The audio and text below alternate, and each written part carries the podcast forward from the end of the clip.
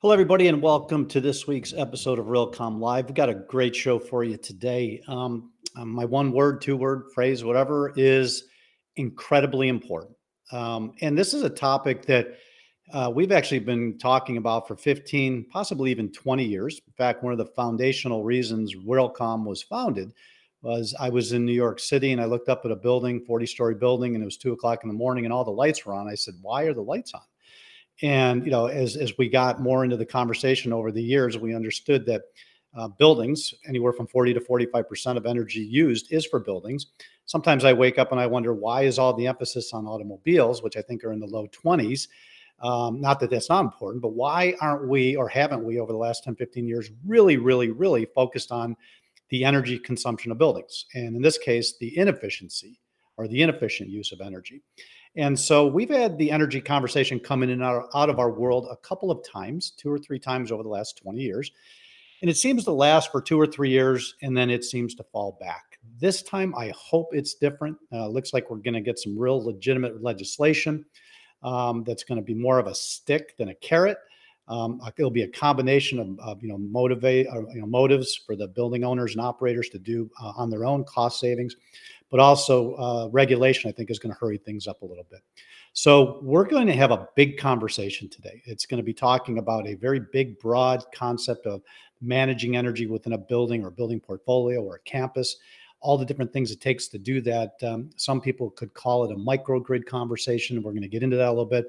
But I've got two really, really smart guys uh, who are going to breach this topic again um, and we're going to get uh, we're going to get into the weeds pretty quick. So, Marc Petock, Chief Marketing and Communication Officer for Lynxspring, uh, longtime supporter of our community, and Galyn Black, Chief Solutions Officer from EnXchange.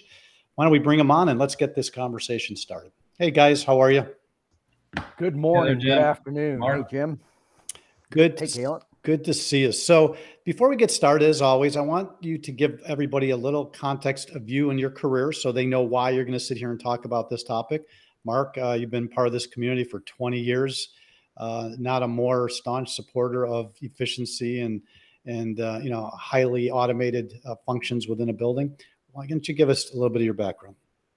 Well, as you said, I've been doing this for a long time now 22, 23 plus years now. And like you, I think we've been in the weeds together. We've gotten bloody, black eyes, and so forth and so on. And uh, we've seen stuff come, we've seen stuff go, we've seen stuff uh, come back.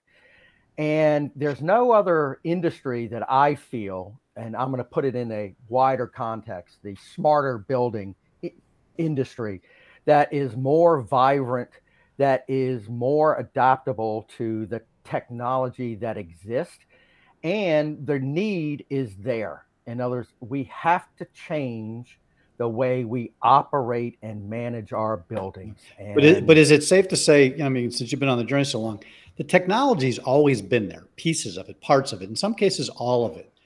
But there has been a resistance to go all in and really accomplish the goals yep. that that technology is capable of delivering. Fair a fair statement. And I think part of the, that reason is the fear of failing.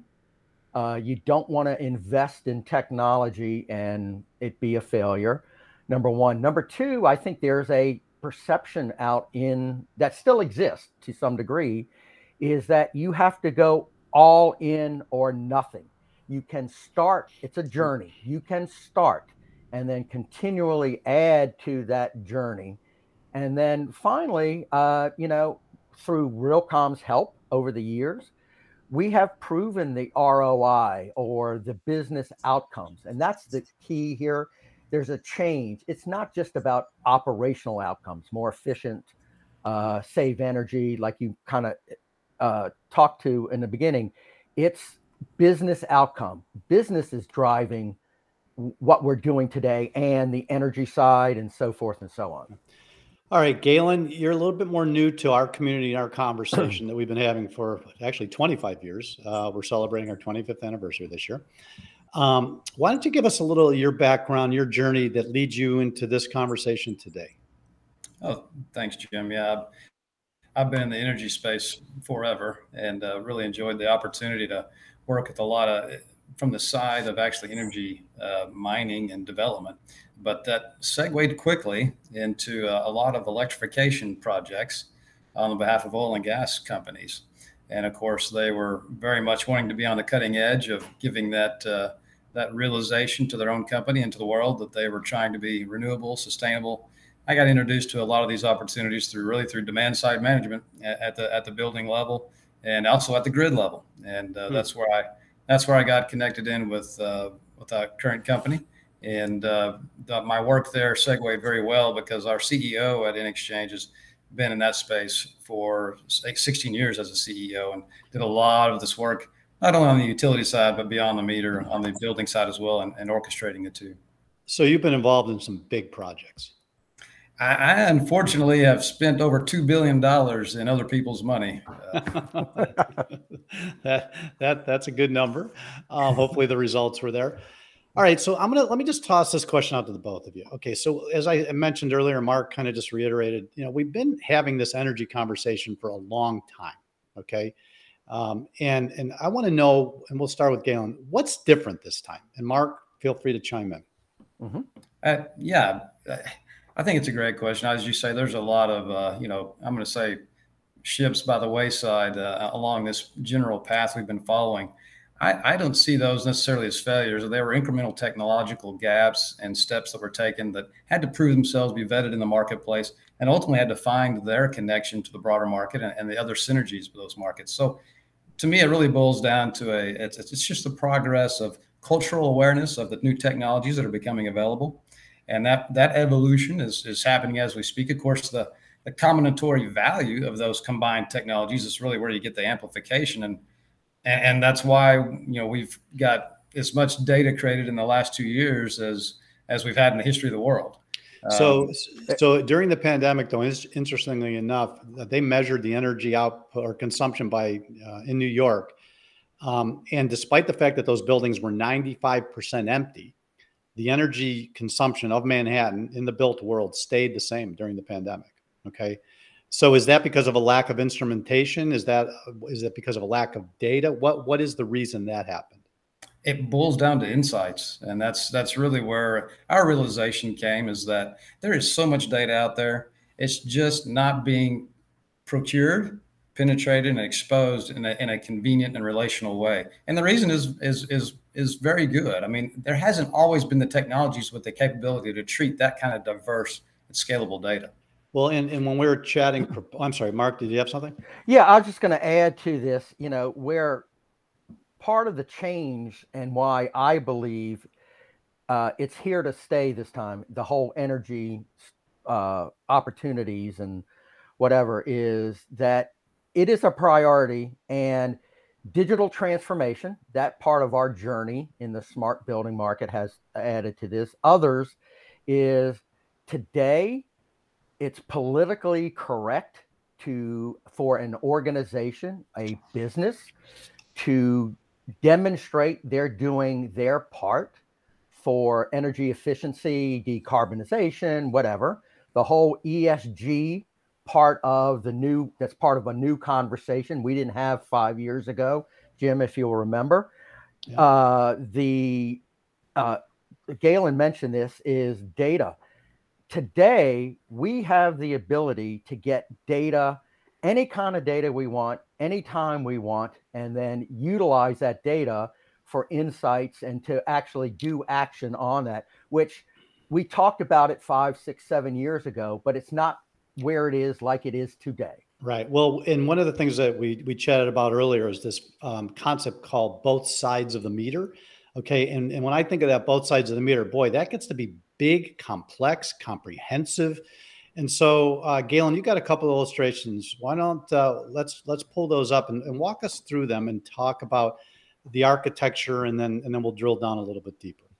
Yeah, absolutely. It, let's bring up that first one there, and this is really going to step back in the story just slightly, um, because to your point, when you, we talk about both sides of the meter, what we really are talking about is a is a leap to bring two worlds that are heretofore, frankly, doesn't talk very much uh, and and reconciling those two data sets. But to do, do that, you have to have an architecture like what what you're seeing here. Of course, we you have to be agnostic. I mean, at the ground level, you got to be able to say, I'm going to have open source devices, sensors, and be able to integrate with those that otherwise wouldn't be.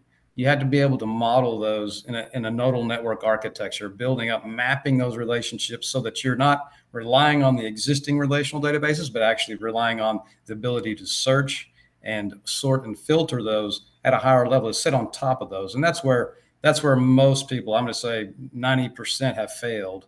Is but with all with all these different systems and organizations and buildings and infrastructure, you're you're dealing with you know multiple multiple parties, you know hundreds if not thousands of different technologies and systems. You're saying that it, it is feasible to to take that and bring it all together under one platform? Absolutely, it's being done in so many ways and in so many different areas that uh, you know these technologies. This is this is Google tech. Okay, is it new technology? Well, it's over a decade old. Uh, it's been used to create and, and sometimes capture markets by Facebook or others in financial industry, but hasn't really been applied to the energy space. And I think that's where there's a lot of value that we're bringing. Interesting. Okay, so you're using more of a modern technology approach to an old problem, but but but you do have ways of tearing down the barriers between systems and equipment that could be 15, 20, 30 years old? Absolutely. We can either integrate with the existing systems or build right on right beside them and bring in the data from IoT type data. Right, let's drill down a little bit. Like go to the next slide and, and, and keep going down so people have an understanding what we're talking about. Sure. And this this speaks a little bit more closely to your beyond the meter question, but it does give some concept to on the left side you can see what we are framing as a global data lake. But by external data sets or that that first item there, yeah, we're literally talking about everything. I mean, weather drives gas prices, oil prices, electric prices. It drives your inventory. It drives your supply chain. These are all data sets that are available that you can bring and relate to your SCADA, your GIS, your logistics, your inventory. Or if you're at more of the grid scale, if you're at a network operator, maybe you have multiple buildings, not just a campus, but you're spread across the United States and be able to reconcile and put all those in one place. You're talking about looking at your distributed energy, your EV, and your microgrids all together. And that, that's really what's on the left side there. Hmm. If, if we step across the middle, what we have designed the opportunity as is to be sitting on the, the meter, which is the left side. We've got all this data available. The right side, you've got uh, the utility. Now, if I can reconcile those out of this, in, in you know, this schematic here, now I get intelligence and I can get health. I can get building maintenance. I can get predictive maintenance the algorithm, people kind of marvel at AI and ML. If you're built on the right architecture, those kind of opportunities, ML and AI fall out naturally. Right. And, exactly. Yeah. Yep. Yeah. So the opportunities are there for the prescriptive maintenance, the system reliability, machine learning, transactive energy, of course, is huge in our space. And I can speak to that more. And then, and then while we're at it, why don't we bring up the the dashboard? We've seen a million of these, but th- this is where everybody gets to play and see, and where all of this incredible data integration comes uh, together. Yeah, this. Uh, thank you for bringing this up. Um, I think at a high level here, what this is intended to capture, and really the imagination that we have in our company that we're really proud of, is the ability to dial down both from the macro or or build up from the micro. And you see that in our hierarchical domain knowledge represented here. But you can dial up or down all the way down to not just an HVAC, but the various sensors or the data IO coming off that. I can relate that all the way back through the building, through the meter, to the transformer, to the to the generation plant.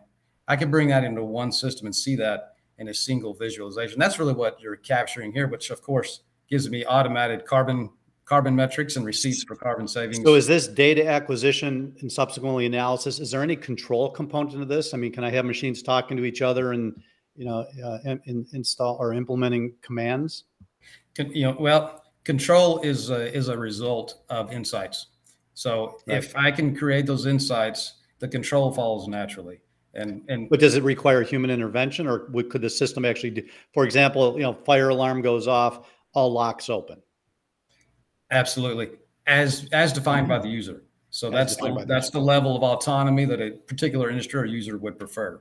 So give me, can you give me some examples of, of, of where this has been implemented? I mean, this is big, right? I mean, what kind of customers, clients, prospects, what kind of building projects would really be ready, willing, and able to do something of this scope? Well, when you talk about big, you know, the biggest level is at your utility level. And so that's where we've started implementing it because the greater the scale, the more complexity, that's where that's where we shine. That's mm. where these types of architecture shine. So that's where we started and exposing and virtualizing people's networks. And that could be that could be electro, electrical networks, it could be oil and gas, it could be really anything. But at the building level, uh, those kind of opportunities are going to revolve around the specific type of load. When we we don't care if it's a, a CAT scan machine or a large pump or an HVAC or it's just your lighting. Uh, you, those to us are all load. Once we understand the profile and the usage, and the patterns of the load, and how to relate that to the local markets and the broader building, uh, you know, the larger balancing authority markets, that's where it starts to make magic. Now, now Marc, you've seen this, you've heard this conversation a lot. I mean, tell us why, with your experience and your exposure to you know hundreds and thousands of different systems and technologies. Why is this one different to you? Well, I think one is the ability to be able to get so much more data by electric uh, or energy producing items within the building. Galyn mentioned, like, for example, in a hospital, a MRI machine or something to that effect. That's number one. Number two is, is that everything in the old days, I in my opinion, dashboards were folks who would be part of their solution. Here's our dashboard, and it has to be set up like this. Right. There is no deviating. Today, it's all about deviation, customizable, and it's dashboards are much different today when you're talking multi-site versus single buildings. Right. So uh, again, I, it's just uh, we've come a long, long way. So, so Galyn, just so I understand, you know, let's use the, that MRI example, um, you know, in a hospital. Are you gathering intelligence on that device by virtue of measuring the electrical usage from that plug? Or is there an RJ45 or a wireless connection dialed into the back end of that piece of equipment that's sharing the data with you? So you're going you're to be looking at multiple, and, and in fact, it could be any of the above. The key is is being able to integrate with either of those systems and being able to take relational data that says this equipment is about to function. We know what the typical profile is. How do I modulate that piece of equipment, that discrete set of vendor specific database items and IOs? How do I relate that to my battery that's outside? How to relate it to my HVAC? These are very discrete, non non communicable, typically speaking, systems right. that can now be integrated. And what about if, if something's 20 years old? You just have an old building with a bunch of old technology. Does there come a point where you can't integrate and they have to upgrade that particular system, or is there always a way? 20 years wouldn't be far enough back. I'll say that. Okay. how, how, far back do you go before it gets too difficult? I, I have, I, you know what? We have some fantastic. You know, this is kind of a new. I'm, I'm a more of a classical engineer when it comes to buildings and that kind of thing. But you know, and then of course you have the computer science engineers there's really a new class of what we call IoT architects or engineers that have become specialists in the ability to talk to these various systems in every protocol and every type of language. And that's really, that's really their niche is bringing that local PLC ability to contact and reach out and bring that back to our aggregation. Boy, I, every time you say something, I got another five questions. All right, let's take a brief break. Uh, we're going to hear from one of our, our great sponsors. And when we come back, I'm going to start digging into how is this relevant for building owners you know million square feet 10 million square feet?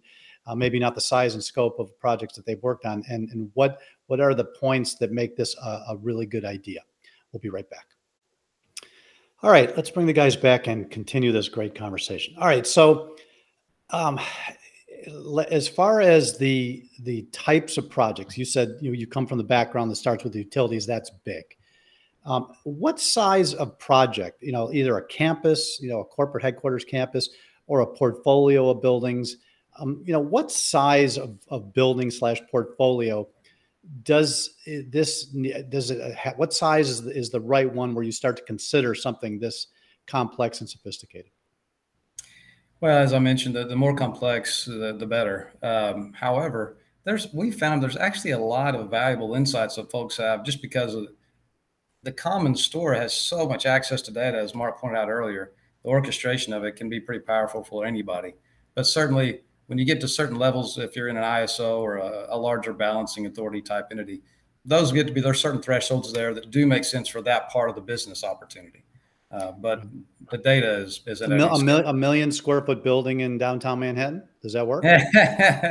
certainly, certainly works well. Yeah, no, you don't have to get that big. Not nearly that big. Maybe, maybe. Oh, really? Uh, maybe a tenth of that size or less. Yeah. So a hundred thousand, a hundred thousand square foot building.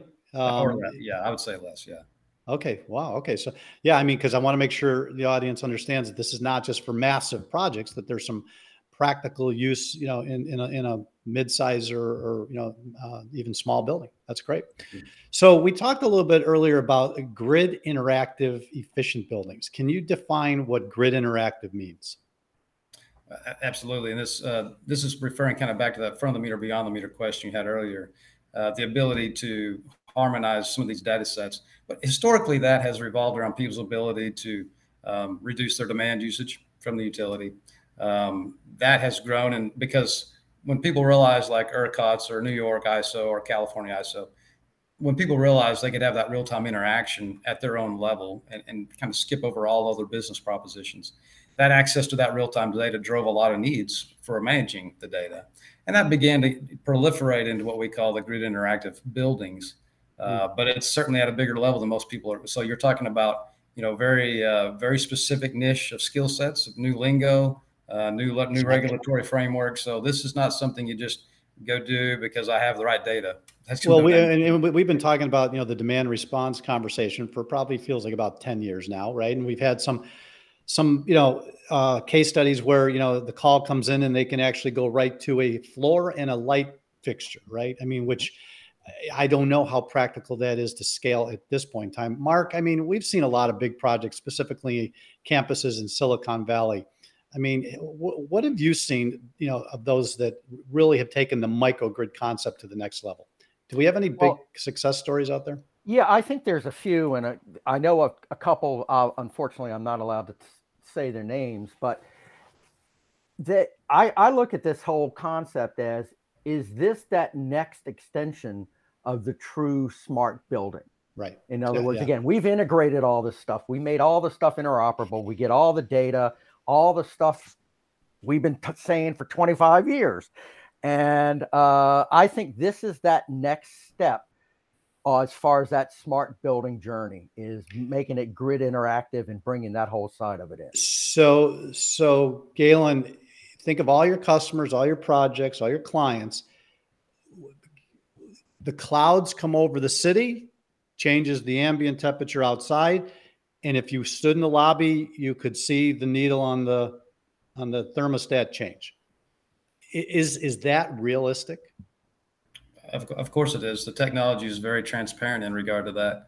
Uh, the ability for the, the photo sensing and the ability to modulate HVAC there's obviously a balance there with the amount of autonomy that any user would want and the amount of comfort uh, combined with the business value of it. But there's no question that we can get to that level and, and are in fact there uh, today.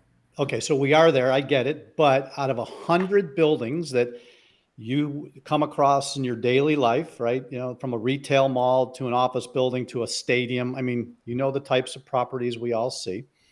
Out of a hundred, how many have implemented to that level? Oh my goodness, that's uh, that's I would say a tiny fraction. One, yeah, two.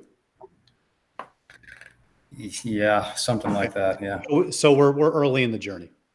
Yeah, there's a lot of uh, a lot of value still sitting out there.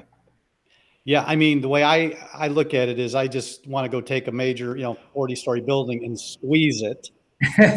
you know, and, and and and honestly, my journey started, like I said, the first idea of wanting to start Realcomm and then ultimately IBCon, was just looking up at buildings with the lights on at two o'clock in the morning with four people in the building, you know, the cleaning crew. And I get that cityscapes look beautiful at night with the lights, but at two o'clock, there's not a lot of people up. And by the way, there's external lighting technologies. You can light those buildings, LEDs, low voltage, whatever, that give you the same impression, but you're not wasting the energy, right? Uh, but but you would, you know, like I said, I've been at it 25 years, um, and you're saying one or two out of a hundred, we still have a long way to go right? That's right. All right. Be- before we run out of time, I want to get one other uh, term thrown out there, and that's called electrification. Okay, uh, of a building. Can you decide or define what you mean by that? yeah, and for us, of course, there's many aspects in which uh, electrification has overtaken a lot of us. But this, the single biggest impact we've run into in, in the last year or two, really, is the implementation of EV charging at the building level. And there's been a lot of uh, need and drive and request for that. And of course, the infrastructure behind that is one of those natural things that causes you to look beyond the meter, back in front of the meter as well as behind, and how to integrate those opportunities in the best place at the best value. But that's where we've seen the biggest impacts is, is, is again, handling a very diverse data set, the EV charging, and orchestrating that with your building load, with your with your distributed energy, and with the utility. So, in your analysis, if there's 100 parking spots in a building today, five years from now, what percent of those 100 parking spaces will have to be electrified? Oh my goodness, uh, that depends on what part of the country you're in. I think, Jim. right? Can you give me a range? I mean, just a, a I mean, you know Oh gosh, no. I, I, I would say you know from what I've seen is anywhere from ten percent right uh, to forty percent. Yeah, actually, that I my number was kind of thirty. Um, you know, uh, and, and, and trying to figure out the trajectory of you know more and more EVs out on the road and legislation coming from various states. So yeah, I think we're probably right in the same ballpark. You know, it's the- helpful to think in terms of if, if you took all of that that fuel that's being burnt by a car, took that on a a BTU equivalent basis and turned that into electrons, how many more chargers would be required based on those number right. of cars? It's right. it's a substantial change to the grid.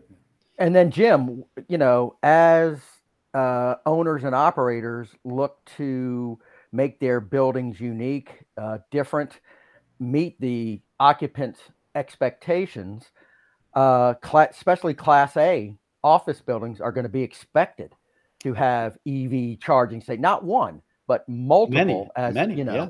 Yeah, yeah. so um, you know we got to take that into account. Well, and then we get into the whole conversation of autonomous vehicles, you know, dropping mm-hmm. people off and then going to their next location. Um, it, it, it, it is going to change. And actually, there was a project about four or five years ago in San Diego where they actually gave them a pass on parking and they spent an enormous amount of time on EV charging and autonomous vehicle drop off. So they reconfigured the front and the sides of the buildings. Uh, and I haven't followed up on that project, but I'd be curious to see, you know, how much if they ever really implemented that concept or if they ended up throwing in a few parking spaces. Guys, unfortunately, we're out of time. We always go over because these conversations are so great. I want to thank both of you. Uh, obviously, this is going to be a conversation we're going to be going much deeper um, in at the conference. We've got all sorts of sessions around energy efficiency and smart buildings and low voltage. So we're looking forward to seeing everybody in uh, a little bit less than six weeks um, uh, in Las Vegas, celebrating our 25th. So, guys, thank you so so much. We really appreciate it, uh, and have a great day and a great weekend. Thank you. Back at you. All right. Be well. All right, let's get to uh, one of my favorite parts of Realcomm Live, and that's the news. And I think we got somebody sitting in for Howard this week who's been traveling. There she is. Hey, Nance, how are you? Hey, I'm doing well, thanks. How are you today? You look way too happy and healthy for being in five weeks from the conference. I got to say, there's a lot going on. Uh, you bet. It's yeah. pretty busy right around here right now. All right. Well, let me get out of your way, do the news, and I'll be All back right. in a little bit. All right. Sounds good. Okay, I've got a quick recap of the a few of the articles in this week's news briefing, which is published every Thursday morning. Our first article is titled How to Plan Cybersecurity for Smart Buildings. Smart buildings are increasingly being built with connected devices that can be controlled remotely, and this presents a security risk. To ensure the security of these buildings, it's important to start by assessing the risks and identifying the critical assets that need to be protected. This can be followed by developing a cyber plan that includes policies and procedures for managing risks, training staff, and responding to incidents. Regular testing and auditing of the system should also be carried out to ensure that the cybersecurity plan is effective and working. It's also important to ensure that vendors and contractors are following cybersecurity best practices to prevent vulnerabilities from being introduced into the system. The article stresses the importance of taking a proactive approach as the risks are constantly evolving and a breach can have serious consequences. Next up is an article from our tech partner, Real Foundations, titled Four Ways Real Estate CTOs Are Returning Hours to Their Workforce. Real estate companies need professionals who understand business processes, systems, information, and the constraints of a complex real estate operation in order to achieve peak performance for their portfolios. Quality administration and end user support is essential for realizing goals and operating with maximum efficiency. Outsourcing to a, prevent, a professional service provider gives you access to specialized expertise that may be available in house, that may not be available in house, and may be more effective to source externally. Real estate leaders are taking the following top four actions to improve their operational performance and gain a competitive edge in the market. One, delegate system administration tasks to a service provider. Two, automate repetitive high volume financial and operational tasks. Three, standardize business processes to minimize system disruption. And four, accelerate new asset onboarding by partnering with an external specialist. These actions can help return hours to a company's workforce, increase efficiency and process, improve scalability, provide access to specialized expertise, and reduce system downtime. Great article by Real Foundations. And lastly, ChatGPT confirms data breach, raising security concerns. When ChatGPT and similar chatbots first became widely available, the concern in the cybersecurity world was how AI could be used to launch cyber attacks. In fact, it didn't take very long until threat actors figured out how to bypass the safety checks and use ChatGPT to write malicious code.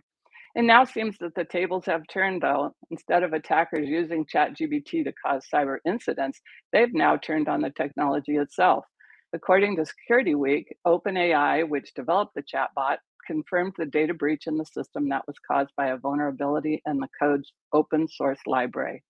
Although the breach was quickly uh, um, addressed and impacted relatively few paying customers, it highlights the risks and, and privacy concerns associated with chatbots. The incident may be a warning of the potential risks, including the creation of sophisticated phishing emails, disinformation, and conspiracy campaigns. OpenAI is taking steps to prevent future data breaches as, and is offering a bug bounty of up to $20,000 to anyone who discovers unreported vulnerabilities. Each evolution of mm-hmm. chatbot, chatbots will create new cyber threats, either through more sophisticated language abilities or through their popularity. This makes the technology a prime target as an attack vector. Only time will tell if the technology will be the victim of the attacks or the source.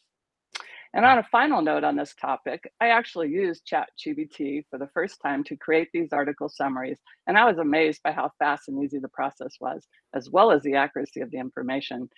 It took seconds. If you haven't given it a try yet, I strongly mm-hmm. suggest you do so.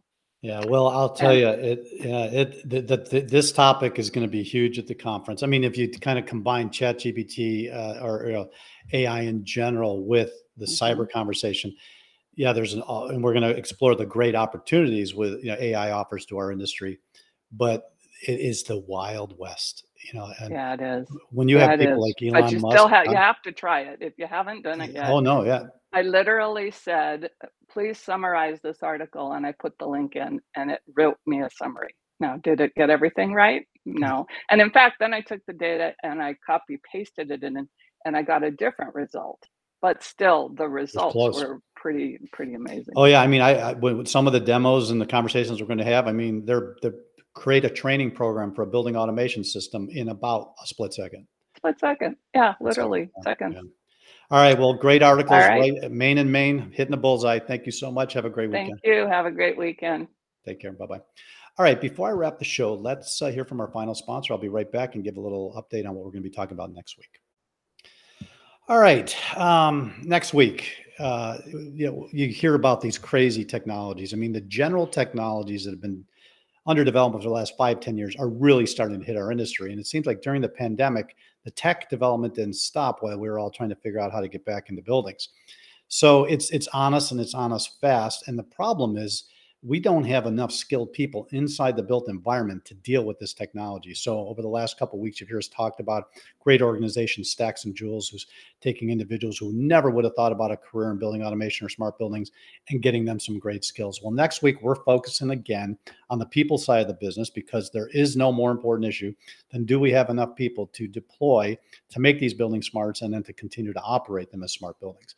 So next week we've got um, the topic is going to be training our smart building workforce. Phil Zito, CEO of Smart Buildings Academy, and Julian Palacios, Director of Sales and Business Development for Smart Buildings.